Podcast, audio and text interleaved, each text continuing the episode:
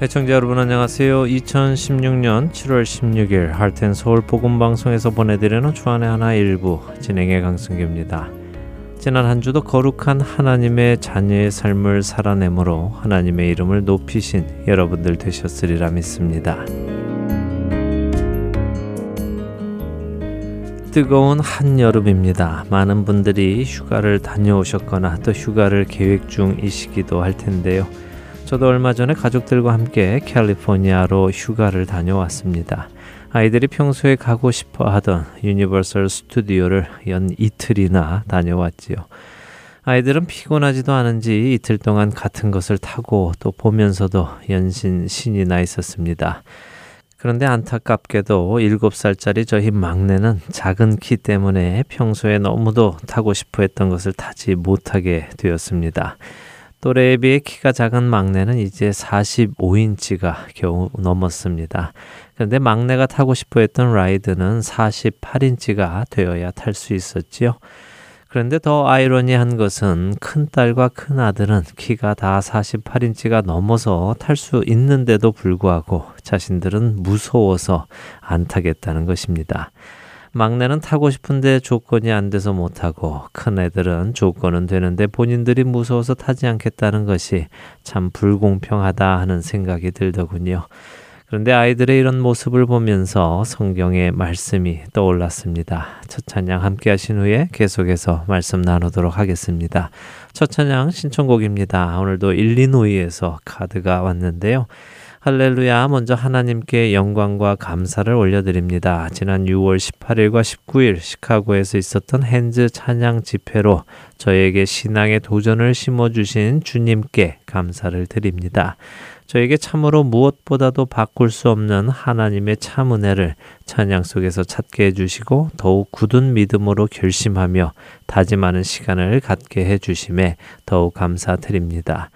언젠가 다시 한번 이 시카고 지역에서 핸즈 찬양 집회가 주님 안에서 허락되어지기를 기도합니다. 이 기회를 통해 찬양 한 곡 신청하고 싶습니다. 저희 헤브론 교회 에스더 선교회 회의계를 맡고 계시는 황예민 집사님께서 무릎 골절로 인해 걷지도 못하고 계십니다. 주님의 말씀과 찬양을 사모하시지만 교회에 나오실 수 없기에 이 방송을 통해 말씀도 들으시고 찬양도 하시면서 조금도 흔들리지 않는 믿음으로 더욱더 든든히 서 가시는 집사님이 되시기를 소원하면서 황예민 집사님께서 제일 좋아하시는 찬양 하나님의 은혜를 신청합니다. 하나님의 귀하신 축복과 은혜가 모든 분들께 늘 함께 하시기를 기도합니다. 라고 하시면서요. 안춘홍 애청자님께서 카드를 보내주셨습니다. 아, 카드 감사드립니다. 핸즈 찬양 집회에 오셨었군요. 감사드리고요. 함께 예배 드릴 수 있어서 참으로 감사했습니다. 언젠가 하나님께서 부르시면 또 가서 함께 예배 드릴 수 있겠지요. 그날을 위해 함께 기도하겠습니다. 다리가 불편하신 황예민 집사님도 빨리 완쾌하셔서요. 주님 앞에 나가셔서 성도님들과 함께 예배하실 수 있기를 기도하겠습니다. 신청곡 보내드립니다.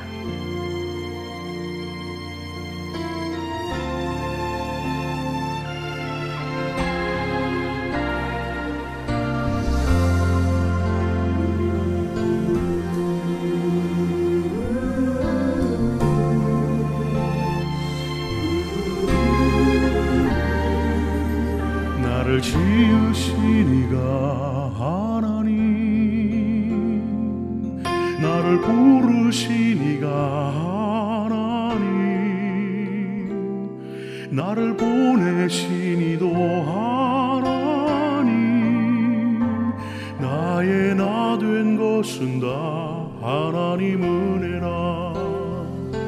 나의 달려갈 길 다가도록 나의 마지막 호흡 다하도록 나로 그 십자가 품게 하시니 나의 나 된 것은 다 하나님 은혜라. 할리야 없는 은혜, 갚을 길 없는 은혜,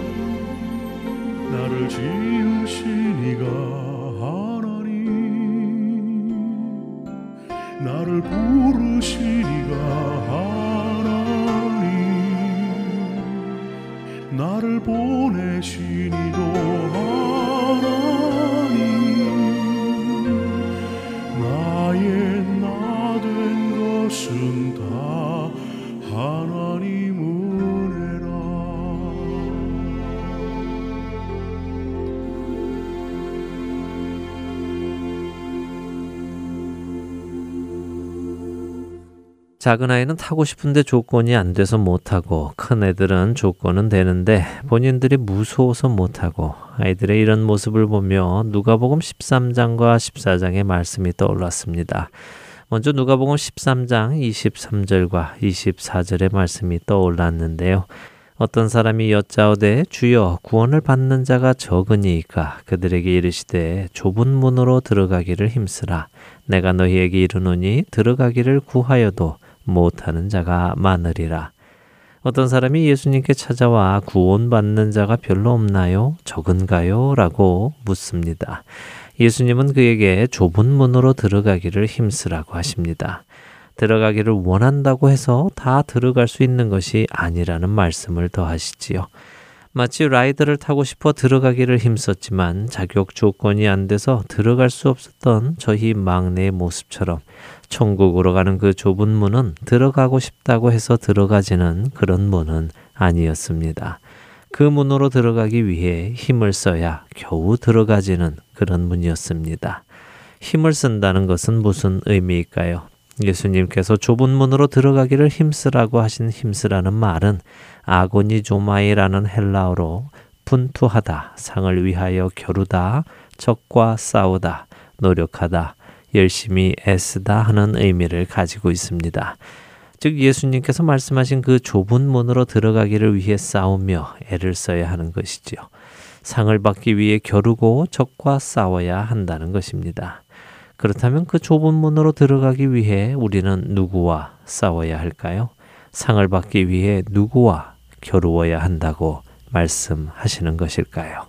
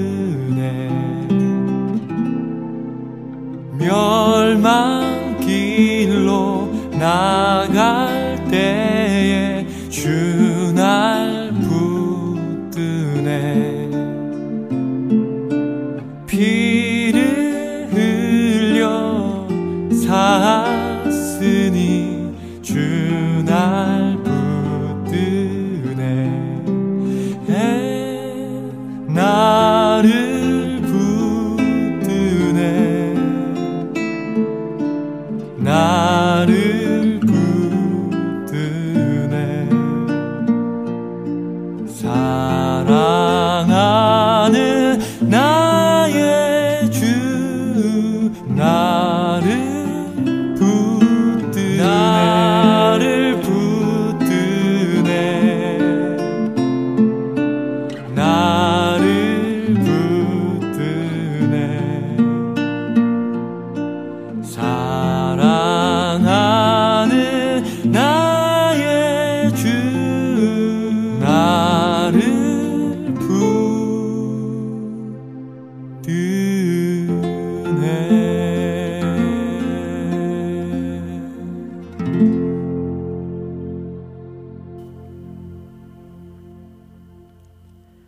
좁은 문으로 들어가기를 힘쓰라. 그 말씀은 좁은 문으로 들어가기 위해 적과 싸우듯이 노력해야 한다는 말씀입니다.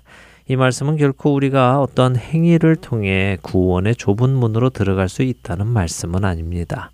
행위가 우리에게 구원을 준다는 말씀과는 분명히 다른 말씀입니다. 예수님의 이 말씀은 구원으로 가는 그 좁은 문으로 들어가기를 힘쓰라고 하시는 것입니다. 들어가기를 구하여도 못하는 자가 많을 것이라고 말씀하시는 것이지요. 왜 들어가기를 구하여도 못 들어가는 자들이 많을까요? 그것은 힘쓴다 하는 단어가 가진 의미를 생각해 보면 쉽게 이해할 수 있습니다. 말씀드린 대로 아고니 조마이라는 힘쓴다는 단어는 상을 받기 위해 겨루고 적과 싸운다는 의미입니다. 그렇다면 누구와 싸우고 누구와 겨루겠습니까? 곧 자기 자신입니다. 자기 자신과 겨루고 자기 자신과 싸워야 하는 것입니다. 나의 육신의 정욕과 싸워야 하는 것이지요. 그것과 싸우지 않고는 우리는 구원으로 가는 그 좁은 문으로 들어가지지가 않는다는 말씀입니다. 내 육신이 원하는 대로 먹고 마시고 즐기고 누리고 하다 보면 구원으로 가는 그 길을 걸어갈 수 없기에 마음은 들어가고자 해도 들어갈 수 없다는 말씀입니다. 육신을 따르는 자는 육신의 일을, 영을 따르는 자는 영의 일을 생각하나니 육신의 생각은 사망이요 영의 생각은 생명과 평안이니라. 육신의 생각은 하나님과 원수가 되나니 이는 하나님의 법에 굴복하지 아니할 뿐 아니라 할 수도 없음이라. 로마서 팔 장 오 절에서 칠 절의 말씀입니다. 육신의 생각은 하나님의 법에 굴복하지 아니할 뿐 아니라 할 수도 없다고 성경은 분명히 말씀하십니다. 거의 모든 사람들은 천국에 가고 싶어 합니다. 아주 특별한 몇몇 사람 외에는 지옥에 가고 싶어 하는 사람은 없습니다. 그러나 천국은 가고 싶다고 해서 가지는 곳은 아닙니다. 자격이 주어져야 갈 수 있습니다. 그리고 그 자격이 주어지면 그때부터 그 천국을 향해 걸어가야 하는 것입니다. 자격은 무엇입니까? 그것은 하나님께서 거저 주신 구원의 은혜, 그 아들 예수 그리스도를 통해 얻은 자격입니다. 그 자격을 얻은 자는 그때부터 육신을 따르지 않고 영을 따라 행하여 율법의 요구가 자신들 안에 이루어지게 해야 하는 것입니다.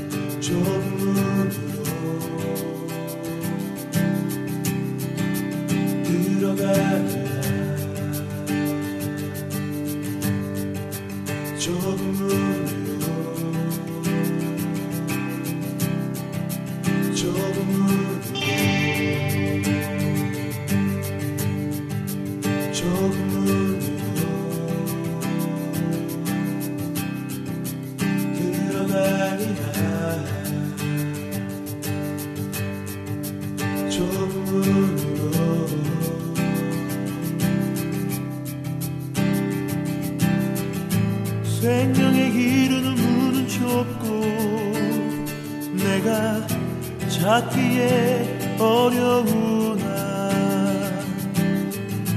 그 문은 구원의 길, 영광의 길.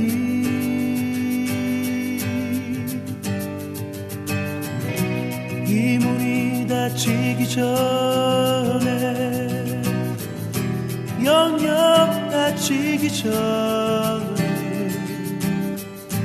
영원한 좁은 문으로, 좁은 문으로, 좁은 문으로 들어가리라. 힘을 다하여 생명을 열고 좁은 문으로, 좁은 들어가리라.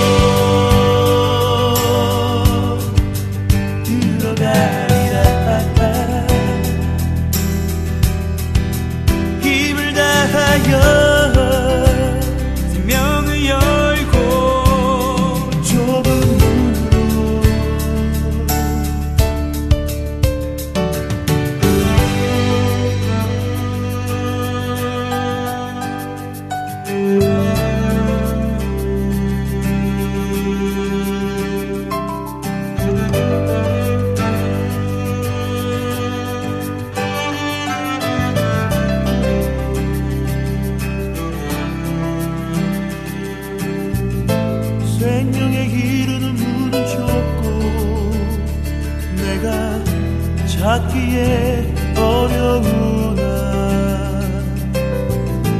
그분은 구원의 길 영광의 길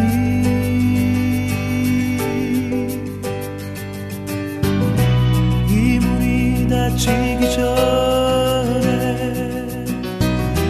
영영 닫히기 전에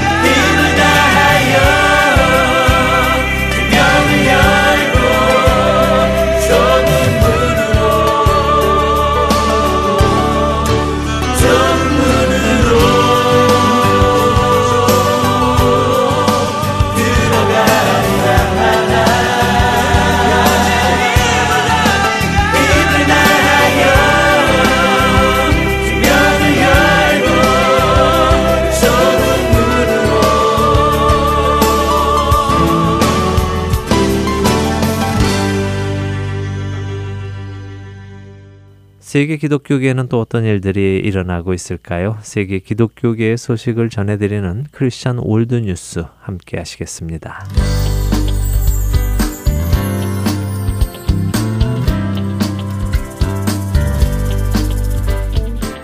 크리스찬 월드뉴스입니다. 기독교인들을 위한 온라인 데이트 서비스 회사인 크리스찬 밍글에 동성애자를 위한 만남도 주선하라는 법원의 명령이 내려져 기독교인들에게 다시금 충격을 주었습니다. 워싱턴 타임즈의 보도에 따르면 크리스천 밍글은 이 사이트에 가입하는 새로운 이용자에게 여성을 찾는 남성인지 남성을 찾는 여성인지에 대해서만 요청해 왔으나 이에 대해 두 명의 동성애자들이 이 사이트가 캘리포니아의 차별금지법을 위반했다며 사이트를 운영하는 캘리포니아 베이스 스팍스 네트워크를 상대로 소송을 걸었던 것으로 전해집니다. 주 법원은 회사 측은 주 법에 따라 성적 취향과 상관없이 평등하게 편의와 서비스를 제공해야 한다고 명령했으며 이제 크리스천 밍글은 사용자들에게 오직 이용자의 성별만을 기입하게 하며 스파크 네트워크는 향후 이 년간 동성애자들을 위한 맞춤 서비스를 제공하는 데 동의했습니다. 또한 이번 법원의 명령은 스파크 네트워크가 운영하는 어드벤티스 싱글 커넥션과 블랙 싱글에도 동일하게 적용된다고 월스트리트 저널은 보도했습니다. 스파크 네트워크는 두 사람에게 각각 구천 달러와 변호사 비용 사십오만 달러를 지불하기로 했으나 이번 소송에 대해서는 어떤 잘못도 인정하지 않았습니다.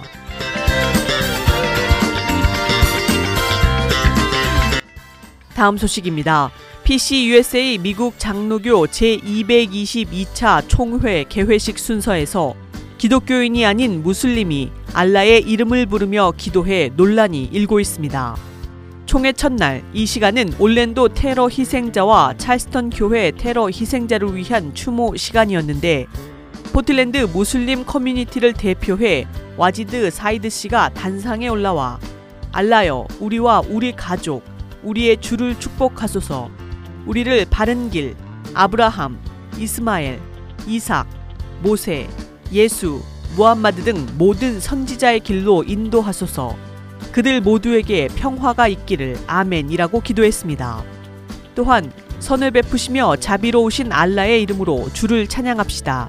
우주의 창조자, 가장 자비로우신 분, 가장 긍휼이 많으신 분, 우주의 주님은 우리를 창조하시고 남자와 여자로부터 나라와 민족을 만드셨습니다.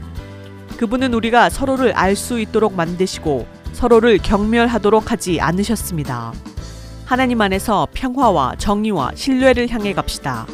그리고 가장 긍휼이 많으시고 가장 자비로우시며 은혜로우신 하나님의 종은 겸손히 이 땅을 걷는 자들입니다. 편견과 증오, 이슬람 증오주의가 그들을 부를 때 평화를 이야기하는 자들입니다. 그들과 알라에게 평화가 있기를 이라고 말했습니다. 이 시간은 테러 희생자들에 대한 기도의 시간이었지만 실제로 그는 테러 문제나 희생자에 관해서는 언급하지 않았던 것으로 전해집니다. 이 사건 이후에 논란이 커지자 총회의 서기인 그레디 파슨스 목사가 사과하면서 지난 토요일의 기도가 어떤 이들에게는 불쾌할 수 있음을 알게 되었다면서 에큐메디컬한 관계 속에서는 때로 실수가 발생할 수 있으며 이번 일은 누군가를 불쾌하게 하고자 의도된 것이 아니었다. 불쾌감을 느낀 이들에게 사과한다고 밝혔습니다. 이 사건 이후 무슬림 출신의 기독교 목회자인 마틴 일라스 박사는 알라에게 기도한 점, 이슬람에 있어서 바른 길은 기독교인들이 무슬림이 되는 것을 가리킨다는 점, 예수를 선지자 중에 하나이자 인간의 등급으로만 본 점을 지적하며 비판했습니다.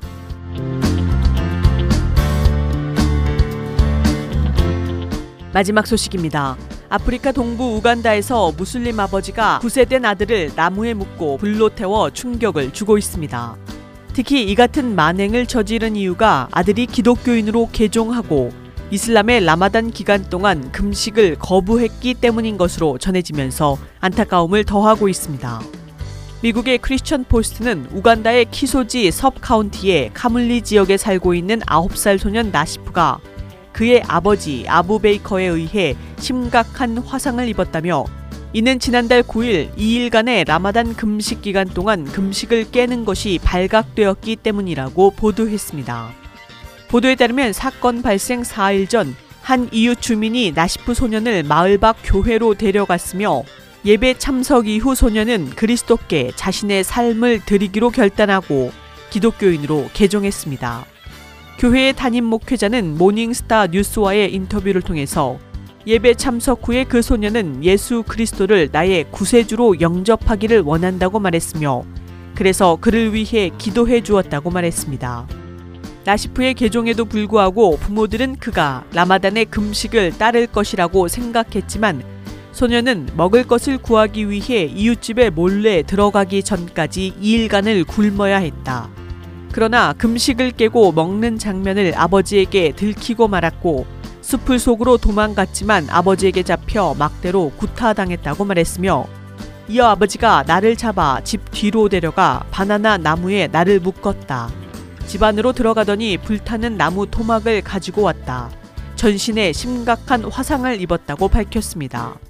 다행히 나시프 소년의 비명을 이웃 주민이 듣고 그를 병원으로 데려가 화상 치료를 받게 했으며 아버지는 아동학대 신고를 받고 출동한 지역 경찰에 체포되었습니다. 병원 직원인 주바리는 소년은 신체 여러 부분에 화상을 입었으며 회복은 되겠지만 속도가 매우 느릴 것으로 보인다면서 화상 전문 병원으로 이송이 필요하다고 밝혔습니다. 지금까지 크리스천 월드뉴스 정민아였습니다.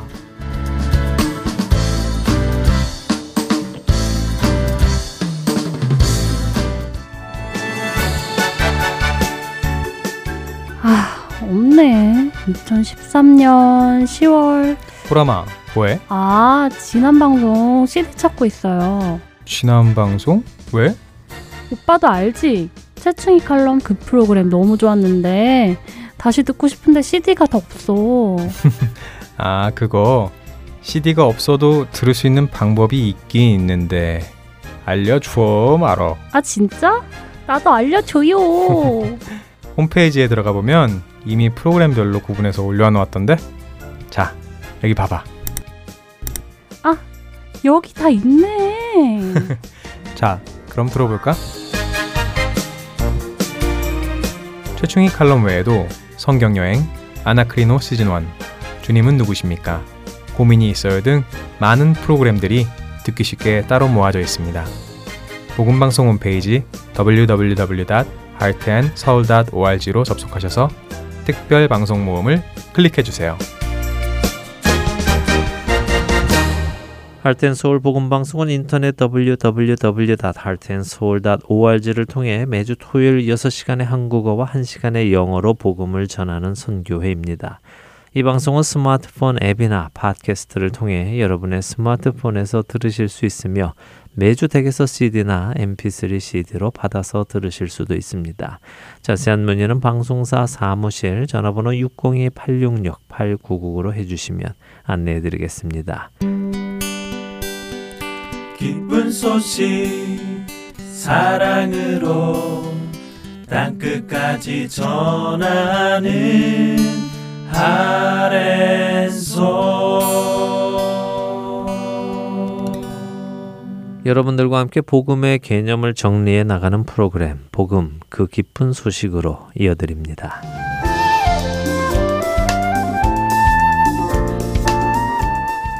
애청자 여러분 안녕하세요. 청취자 여러분들과 복음에 대해 함께 정리해보는 프로그램 복음 그 기쁜 소식 진행의 민경훈입니다. 네, 여러분 안녕하세요. 함께 진행하는 강순규입니다. 네, 복음 그 기쁜 소식 지난 시간에는 창세기 일 장 일 절 태초에 하나님이 천지를 창조하시니라 라는 말씀을 히브리어로 보았을 때 집을 의미하는 베트라는 히브리어 알파벳으로 시작한다는 것을 나누면서 유대인 신학자 마크 빌츠 목사님의 해석인 하나님은 자신의 이야기를 집이라는 의미의 단어로 시작하셨고 그것은 그분이 집 짓기를 얼마나 원하시는지에 대해 알 수 있는 것이다.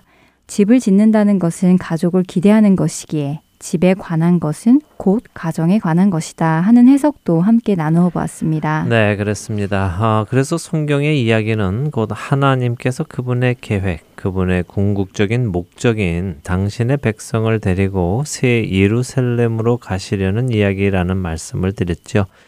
우리가 흔히 생각하는 대로 하나님께서 잘 되기를 바라시면서 세상을 창조하셨는데 그만 일이 틀어져서 인간이 타락하는 바람에 그 계획이 바뀌게 되었거나 하는 수 없이 새로운 계획을 세우셨거나 하시는 것이 아니라 모든 것을 아시는 그 하나님께서 모든 것을 아시고도 또 모든 것을 아시기에 특별한 목적을 가지고 이 모든 일을, 그러니까 창조를 시작하신 것이다 하는 것을 생각해 보았습니다. 네, 그리고 하나님께서는 택하신 백성을 단 한 명도 잃지 않으신다. 그것은 하나님의 뜻이 아니다 하는 것도 나누었습니다. 네, 맞습니다. 자, 오늘 복음 그 기쁜 소식에서는 이렇게 특별한 목적, 그러니까 하나님께서 당신의 백성을 택하셔서 영원한 새 예루살렘으로 가시려는 계획을 가지고 시작하신 그 창조 속에 있었던 나쁜 소식, 그러니까 지난 첫 시간에 우리가 나누었던 기쁜 소식이 기쁜 소식이 되기 위해 알아야 하는 그 나쁜 소식에 대해서 나누어 보겠습니다. 인간의 타락에 대한 이야기가 되겠군요. 그렇죠. 어, 계속해서 창세기를 좀 보게 될 텐데요. 우리가 알듯이 하나님께서는 모든 것을 하나님의 눈에 보시기에 좋게 지으셨습니다. 어, 선하신 그분께서, 거룩하신 그분께서 하신 모든 일은 다 좋은 일이지요. 하나님은 천지를 창조하시고 남자와 여자를 창조하셨습니다. 그리고는 그들을 에덴 동산에 두시고 그곳을 다스리게 하셨고 지키게 하셨습니다. 아, 우리가 여기서 창세기 일, 이, 삼 장의 중요한 몇 군데를 함께 살펴볼 텐데요. 먼저 창세기 일 장 이십육 절에서 이십팔 절을 한번 읽어주시겠습니까? 네, 창세기 일 장입니다. 이십육 절에서 이십팔 절. 여러분들도 함께 보시면 좋겠네요. 하나님이 이르시되 우리의 형상을 따라 우리의 모양대로 우리가 사람을 만들고 그들로 바다의 물고기와 하늘의 새와 가축과 온 땅과 땅에 기는 모든 것을 다스리게 하자 하시고 하나님이 자기 형상 곧 하나님의 형상대로 사람을 창조하시되 남자와 여자를 창조하시고 하나님이 그들에게 복을 주시며 하나님이 그들에게 이르시되 생육하고 번성하여 땅에 충만하라 땅을 정복하라 바다의 물고기와 하늘의 새와 땅에 움직이는 모든 생물을 다스리라 하시니라. 네, 사람을 창조하시는 바로 그 장면이네요. 네, 그렇습니다. 어, 하나님께서 원하시는 그 가정, 그 가정의 첫 사람을 만드시는 장면이죠. 자, 우리가 여기서 기억하며 또 생각하며 보아야 하는 부분이 무엇인가 하면요. 사람이 누구의 형상을 따라 지음을 받았는가 하는 것입니다. 그야 말씀 그대로 하나님의 형상을 따라 만들어졌지요. 네, 맞습니다. 그런데요, 그 하나님의 형상을 따라 만들어졌다는 것은 단순히 그 외모만을 말씀하시는 것은 아닙니다. 형상이라는 말로 번역된 히브리어는 체렘이라는 단어인데요. 이 단어가 가지고 있는 의미는 그늘지다, 그림자가 지다 하는 의미의 단어로요. 눈앞에 없는 것이 있는 것처럼 보이는 것을 뜻합니다. 다시 말씀드리면 어떠한 것을 대체하는 대리적인 형태를 뜻하는 것이지요.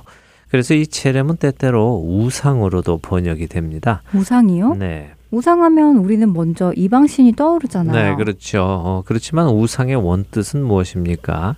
아, 우상의 원뜻은 그냥 단순한 이방신이 아니라 나무나 돌, 흙 등으로 만들어진 신의 형태나 사람의 형상을 뜻합니다. 아, 그렇지요. 우상의 원뜻은 사람들이 숭배하기 위해 만들어 놓은 물건이나 어떤 형상이지요. 네, 맞습니다. 다시 정리를 하면요. 하나님께서는 사람을 지으실 때 하나님의 형상을 따라 지으셨는데 그 의미는 하나님의 외적인 모습만을 뜻하는 것이 아니라 하나님의 하시는 일을 대리해서 하도록 지으셨다 하는 뜻입니다.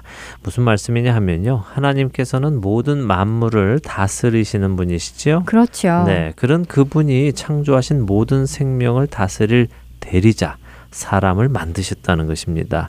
아, 지금 방금 읽어주신 창세기 일 장 이십육 절에서 이십팔 절을 보면요. 하나님께서 사람을 만드시면서 그 만드시는 목적을 말씀하십니다. 무엇일까요? 아, 그렇네요. 하나님께서 우리가 우리의 형상을 따라 우리의 모양대로 사람을 만들고 그들로 바다의 물고기와 하늘의 새와 가축과 온 땅과 땅에 기는 모든 것을 다스리게 하자 하셨네요. 네. 다스리는 자를 만드신 것이네요. 그렇죠. 어, 그리고 이십팔 절에 보면 또다시 반복해서 말씀을 하십니다. 바다의 물고기와 하늘의 새와 땅에 움직이는 모든 생물을 다스리라 라고 하시죠. 다른 피조물들에게는 그런 명령이나 권세를 주신 적이 없습니다. 그리고 아주 중요한 것이 또 있는데요. 일 장 오 절, 팔 절, 십 절을 한번 읽어주세요. 창세기 일 장 오 절, 팔 절, 십 절이요. 네. 먼저 오 절을 읽어보겠습니다. 하나님이 빛을 낮이라 부르시고 어둠을 밤이라 부르시니라. 저녁이 되고 아침이 되니 이는 첫째 날이니라. 네. 팔 절입니다. 하나님이 궁창을 하늘이라 부르시니라. 저녁이 되고 아침이 되니 이는 둘째 날이니라. 네. 십 절입니다. 하나님이 묻을 땅이라 부르시고 모임물을 바다라 부르시니 하나님이 보시기에 좋았더라. 네, 지금 읽으신 이 구절을 보실 때요. 하나님께서 어떤 일을 하고 계시다고 보이세요? 음, 하나님께서 빛을 낮이라 부르시고 어둠을 밤이라 부르시고 궁창을 하늘이라 부르시고 또 묻을 땅이라 부르시고 모임물을 바다라 부르셨다 네. 하는 말씀이잖아요. 그렇죠. 그러니까 음, 뭐랄까 그들의 명칭을 지어주신다 아니면 이름을 지어주신다 뭐 그렇게 말할 수 있을 것 같은데요. 네, 바로 말씀하셨는데요. 하나님께서 이름을 지어주시는 것이죠. 이렇게 이름을 지어주신다는 것에는 어떤 의미가 있느냐 하면요. 그것들이 이름을 지어주는 자에게 속하고 이름을 지어주시는 자의 다스림을 받는다 하는 의미가 있는 것입니다. 하나님께서 우주 만물을 지으시고 그 이름을 지어주시지요. 시편 백사십칠 편 사 절은 하나님께서 별들의 수효를 세시고 그것들을 각각 이름을 지어주셨고 그 이름대로 부르신다고 말씀하십니다. 그러니까 셀 수 없이 많은 그 별들도 모두 하나님의 통치, 하나님의 다스림 안에 있다는 말씀이군요. 네. 그런데 지금 이렇게 들으니까요. 문득 연상이 되는 것이요. 아담이 동물들의 이름을 지어주었다 하는 것이 생각납니다. 네, 바로 그 말씀을 드리려고 이 말씀을 드린 것인데요. 어, 창세기 이 장 십구 절을 읽어드리겠습니다. 여호와 하나님이 흙으로 각종 들짐승과 공중의 각종 새를 지으시고 아담이 무엇이라고 부르나 보시려고 그것들을 그에게로 이끌어 가시니 아담이 각 생물을 부르는 것이 곧 그 이름이 되었더라 라고 하십니다. 그리고 그 다음 절 이십 절 상단은 아담이 모든 가축과 공중의 새와 들의 모든 짐승에게 이름을 주니라 라고 말씀하시죠. 그러니까 그 모든 동물들의 이름을 지어준 아담에게 그 동물들을 다스리는 권세가 있다는 말씀이군요. 예, 맞습니다. 그렇기에 하나님께서는 아담에게 그것들을 다스리라 라고 말씀하시는 것이죠. 네, 사람이 하나님의 형상을 따라 지음받았다 하는 것은 하나님처럼 하나님께서 맡겨주신 것들을 다스리는 역할을 맡았다 하는 의미라는 말씀이시지요. 네, 바로 그 말씀입니다.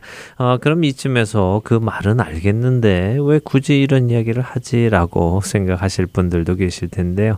우리가 나쁜 소식을 알기 위해서는 이런 이야기를 이해해야 나쁜 소식이 또 왜 나쁜 소식인 줄 알게 됩니다. 그래서 드리는 말씀이니까요. 어, 함께 계속해서 생각해 주시기를 바랍니다. 네. 예, 지금 민경은 아나운서가 이야기해 주신 대로 사람이 하나님의 형상을 따라 지음받았다 하는 것은 사람이 하나님처럼 하나님께서 맡겨주신 것들을 다스리는 역할을 받았다 하는 의미가 포함되어 있다는 것입니다. 하나님의 대사라는 말씀이지요. 네. 자, 이번에는 창세기 이 장 구 절을 한번 읽어주시기 바랍니다. 네, 창세기 이 장 구 절입니다. 여호와 하나님이 그 땅에서 보기에 아름답고 먹기에 좋은 나무가 나게 하시니 동산 가운데에는 생명나무와 선악을 알게 하는 나무도 있더라. 네. 아, 우리의 죄의 시작인 선악과 이야기가 나오는군요. 네, 그렇습니다. 선악을 알게 하는 나무에 관한 이야기입니다. 그런데 참 아이러니한 것이 있는데요. 그것은 우리는 선악과에는 관심이 많다는 것입니다. 지금 우리가 함께 읽은 이 구절에는 선악과 말고도 다른 나무가 있습니다. 그렇지요. 생명나무도 있지요. 네, 그러나 그것만이 아닙니다. 보기에 아름답고 먹기에 좋은 나무도 있었습니다. 아, 그렇네요. 네, 그러니까 지금 이 동산에는 보기에 아름답고 먹기에 좋은 나무들이 있습니다. 또한 생명나무도 있습니다. 선악을 알게 하는 나무도 있습니다.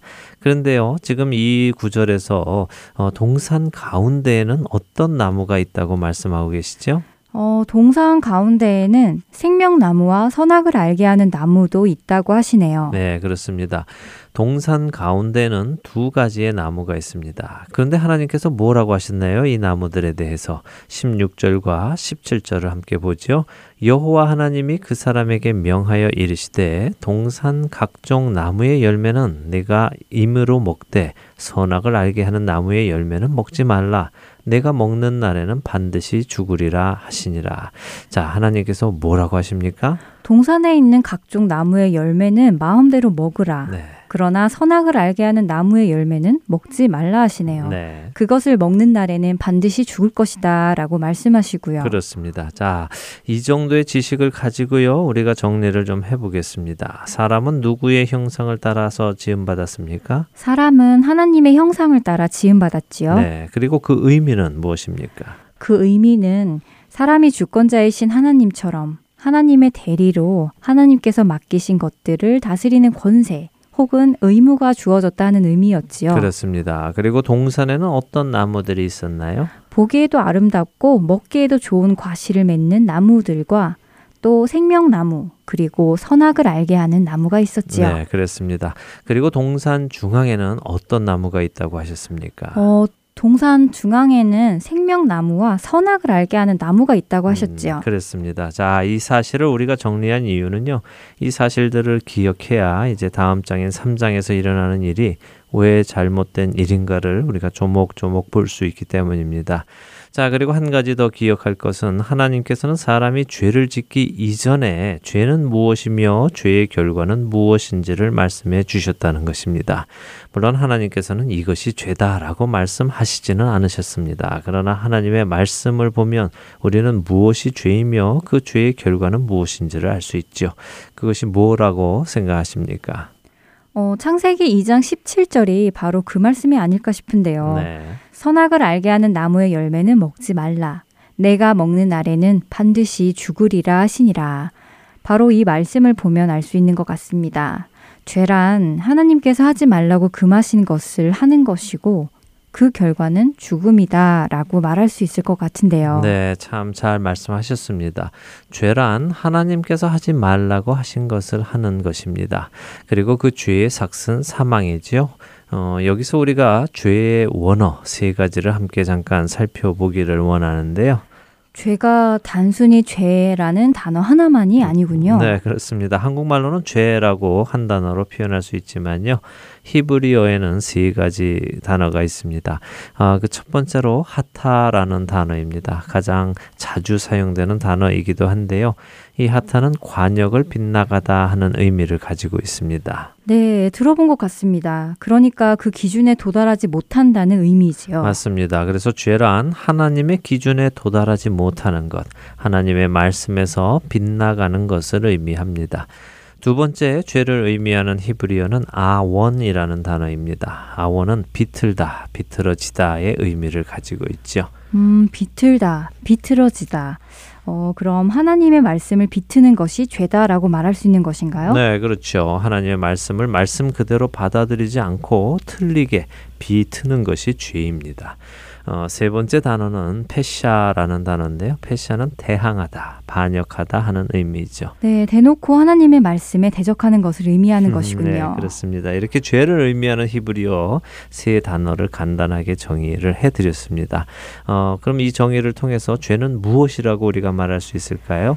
어, 죄는 하타, 하나님의 말씀의 기준에 도달하지 못하는 것이며, 아원, 하나님의 말씀을 비트는 것이고, 패사, 하나님의 말씀에 대적하는 것이다 라고 말할 수 있을 것 같습니다. 네, 정확합니다. 죄는 바로 그것입니다. 죄는 하나님의 말씀과 관련이 있습니다.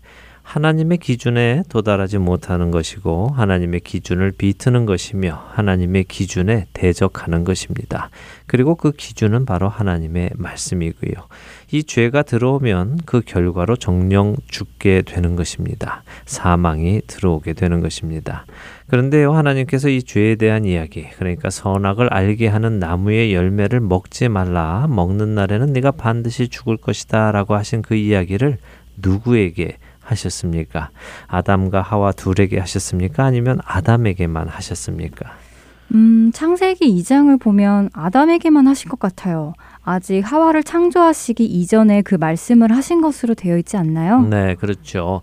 어, 창세기 이 장 십칠 절에서 죄에 대해서 말씀하신 후에 십팔 절에 사람이 혼자 사는 것이 좋지 않기에 그를 위하여 돕는 배필을 지으시겠다고 하시면서 아담의 갈비를 취하여서 여자를 만드십니다.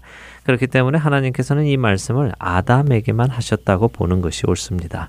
그렇다면 아담에게는 어떤 의무가 주어졌을까요? 아담은 아무래도 하와에게 하나님의 그 말씀을 전할 의무가 있을 것 같은데요.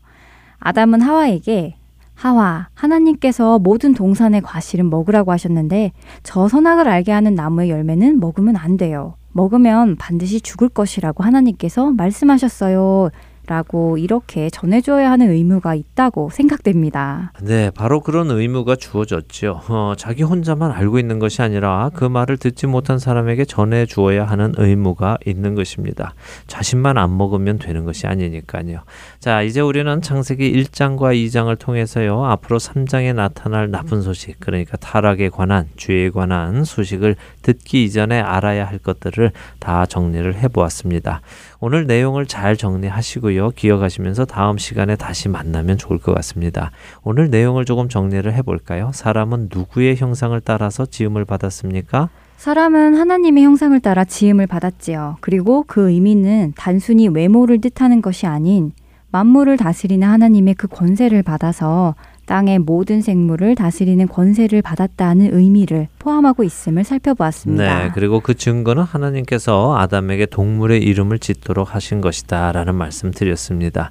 자, 그리고 하나님께서 에덴 동산에 그 지은 사람을 두셨는데 그 동산에는 어떤 것들이 있었습니까? 먼저는 보기에 아름답고 먹기에 좋은 나무가 나게 하셨고요. 네. 동산 가운데에는 생명나무와 선악을 알게 하는 나무도 있었다고 성경은 말씀하십니다. 그렇습니다.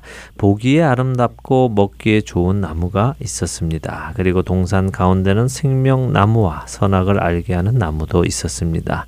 하나님께서는 특별히 선악을 알게 하는 나무에 관해서 말씀을 해주셨습니다. 그리고 그것이 죄와 죄의 결과라는 것을 우리가 나누었지요.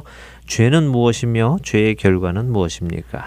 네, 죄는 하나님의 기준에 미치지 못하는 것이며 그러니까 그 기준에 빗나가는 것이고 그 기준을 비트는 것이고 대적하는 것이다 라고 할 수 있고요. 그 결과는 죽음이다 하는 것입니다. 네, 혹시 여기서 하나님 말 안 들었다고 죽는 거야? 그건 좀 너무한데 라고 생각하실 분들도 계실 텐데요. 그 이야기는 다음에 다시 하도록 하고요. 오늘은 오늘 나눈 것을 정리하는 것으로 마치도록 하겠습니다. 마지막으로 생각할 것이 하나님께서 이 하지 말아야 하는 것, 즉 죄에 관한 이야기를 아담에게 해주셨다는 것이며 아담은 그 이야기를 하와에게 해주어야 했다는 것을 기억하시기 바랍니다. 그러니까 순서가 하나님으로부터 아담, 그리고 아담으로부터 하와, 이것이 순서라는 것을 기억하시기 바랍니다. 네, 하나님으로부터 아담, 아담으로부터 하와, 이런 순서가 있었군요. 네, 기억하도록 하겠습니다. 네, 자, 오늘 나눈 이것들을 여러분들이 기억하시면서요, 창세기 삼 장을 한번 읽으시면요, 많은 것들이 보이기 시작하실 것입니다. 기회가 되신다면 다음 시간 전에 창세기 삼 장을 한번 읽어보시고 함께 다시 만나면 좋을 것 같습니다. 네, 그 말씀을 들으니까요, 왠지 빨리 창세기 삼 장 읽고 싶은데요, 무슨 말씀이 쓰여있나 확인하고 싶어집니다. 복음, 그 기쁜 소식, 다음 시간에 만나서 그 이야기를 나누면 좋겠습니다. 오늘도 함께해 주신 여러분들께 감사드리고요. 저희는 다음 주 이 시간에 다시 찾아뵙겠습니다. 네, 한 주간도 주님의 말씀 안에 거하시는 여러분들 되시기 바랍니다. 안녕히 계십시오.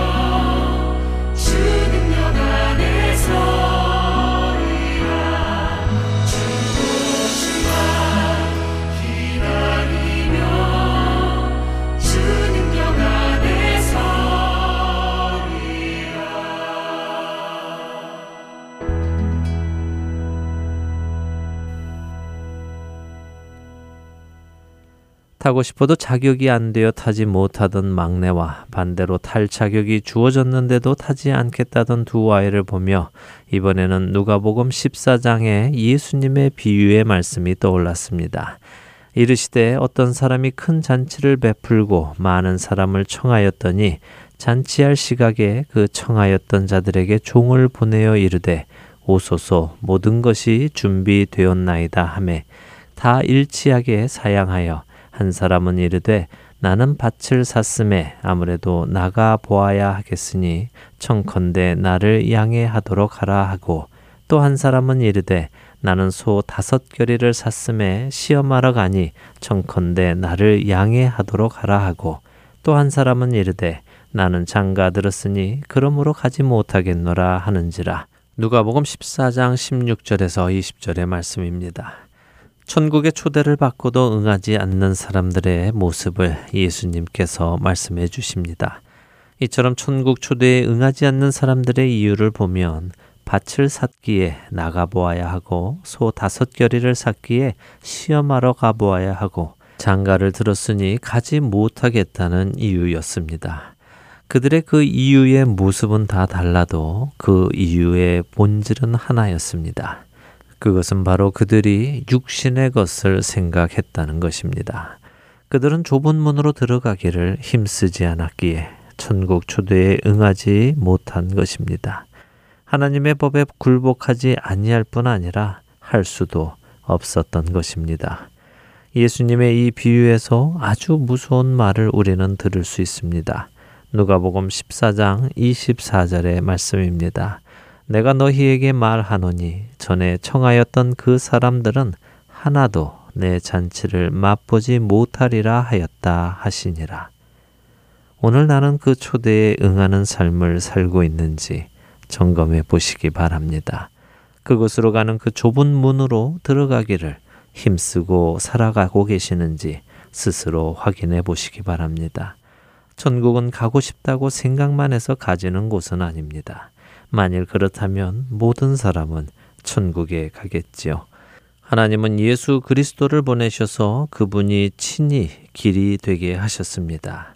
아버지 하나님께로 가는 그 길이 되게 하셨습니다. 우리는 그분의 인도하심을 따라 그 길을 가야 하는 것입니다. 그 좁은 문으로 들어가기를 나 자신의 정욕과 싸워가며 내 육신의 생각과 싸워가며 영의 생각을 따라 살아가기를 힘써야 하는 것입니다. 그렇지 않으면 우리는 초대를 받고도 그 잔치에 참여하지 못하는, 그 잔치를 맛보지 못하는 두려운 일을 겪을 수 있기 때문입니다. 여러분들은 그 문을 통과하여 가고 계십니까? 그 초대에 응하여 그 잔치집으로 가고 계시는지요? 스스로 질문해 보시기를 바랍니다. 한 주간도 구원으로 가는 그 좁은 문으로 들어가기를 힘쓰시는 저와 애청자 여러분이 되시기를 소원하며 오늘 주안의 하나 일부 마치도록 하겠습니다. 함께해 주신 여러분들께 감사드리고요. 저는 다음 주 이 시간 다시 찾아뵙겠습니다. 지금까지 구성과 진행의 강승규였습니다. 애청자 여러분 안녕히 계십시오. 주님 다시 오실 때까지 나는 이 길을 가리라. 좁은 문 좁은 길 나의 십자가 지고 나의 가는 이 길 끝에서 나는 주님을 보리라. 영광에 내 주님 나를 맞아 주시리.